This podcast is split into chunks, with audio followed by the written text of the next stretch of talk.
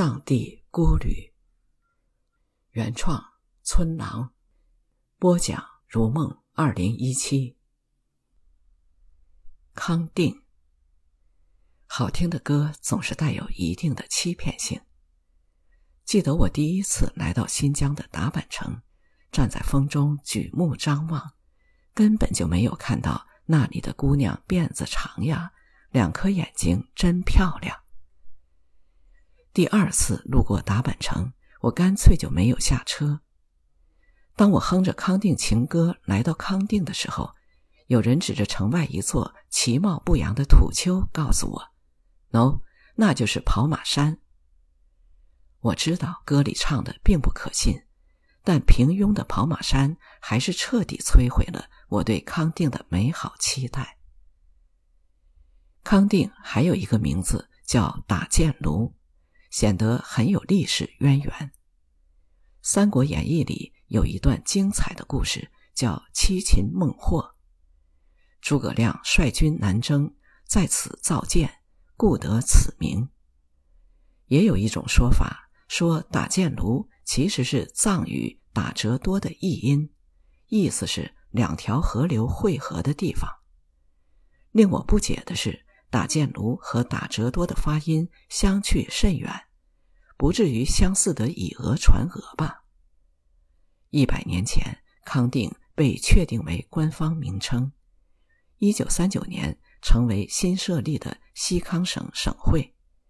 一九五零年，西康省被中央政府命名为西康省藏族自治区，康定成为自治区人民政府驻地。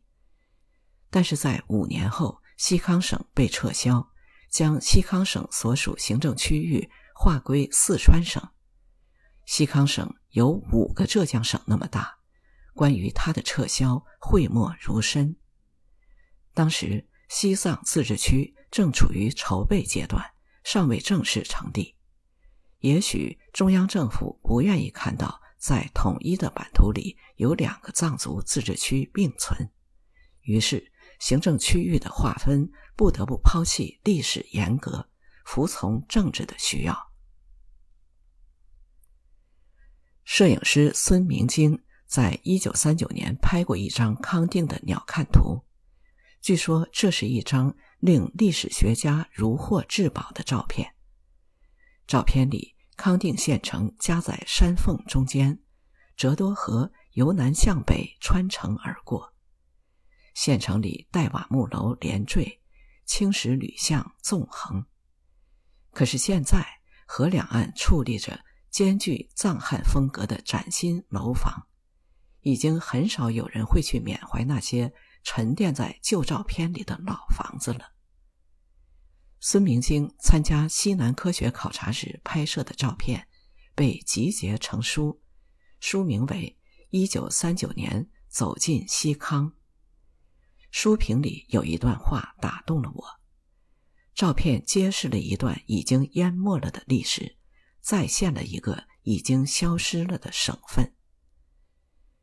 这些远离尘嚣的高原小城，最终还是无法独善其身，永远的退出了历史舞台，只剩下冰湖秋月般的传说，让后人无限神往。我找到离康定汽车站仅百米之遥的军分区招待所，花五十块钱住进了单间。单间的那张大床至今令我怀念。这样的停留往往是我大喜的日子。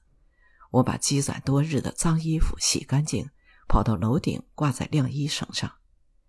记得那天下午，天高云淡，风和日丽。我干脆除去身上衣物，全身只留下一块遮羞的短布，然后仔细的把橄榄油抹在裸露的身体上，趴在防潮垫上晒起了日光浴。我对晒太阳有特别的嗜好，我甚至觉得自己之所以迷恋藏地，多半是受了高原阳光的诱惑。我望着自己日益黝黑起来的肤色。心中会莫名升起一种自豪的归属感。我最终还是没有去看看已经成为民俗景点的跑马山，我也没去探访已经沦为皮鞋大卖场的康定天主教堂。我隔着折多河想给教堂拍张照片，取景框却怎么也捕捉不到干净的画面。我看着折多河水翻滚着从我脚下流过。听到从城里的每个角落里传来声嘶力竭的刺耳声音，我开始怀疑自己追寻的动机。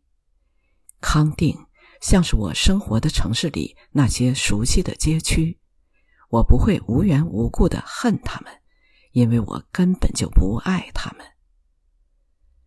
我在一个黑暗的黎明离开了康定。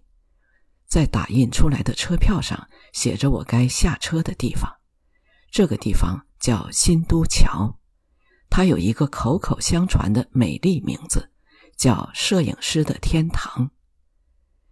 当班车沿着三幺八国道翻过折多山口，我在柔和的晨光里看到了起伏的山峦下弯弯的小溪流过，一排排的白杨树后面是彩色的藏式民居。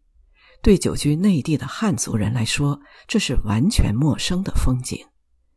这样的风景，在很多人眼里就是天堂了。新都桥距离康定只有两个小时车程，它就像是康定的郊区。如果能够深入藏地继续旅行的话，很多人也许能够改掉轻率定义天堂的幼稚毛病。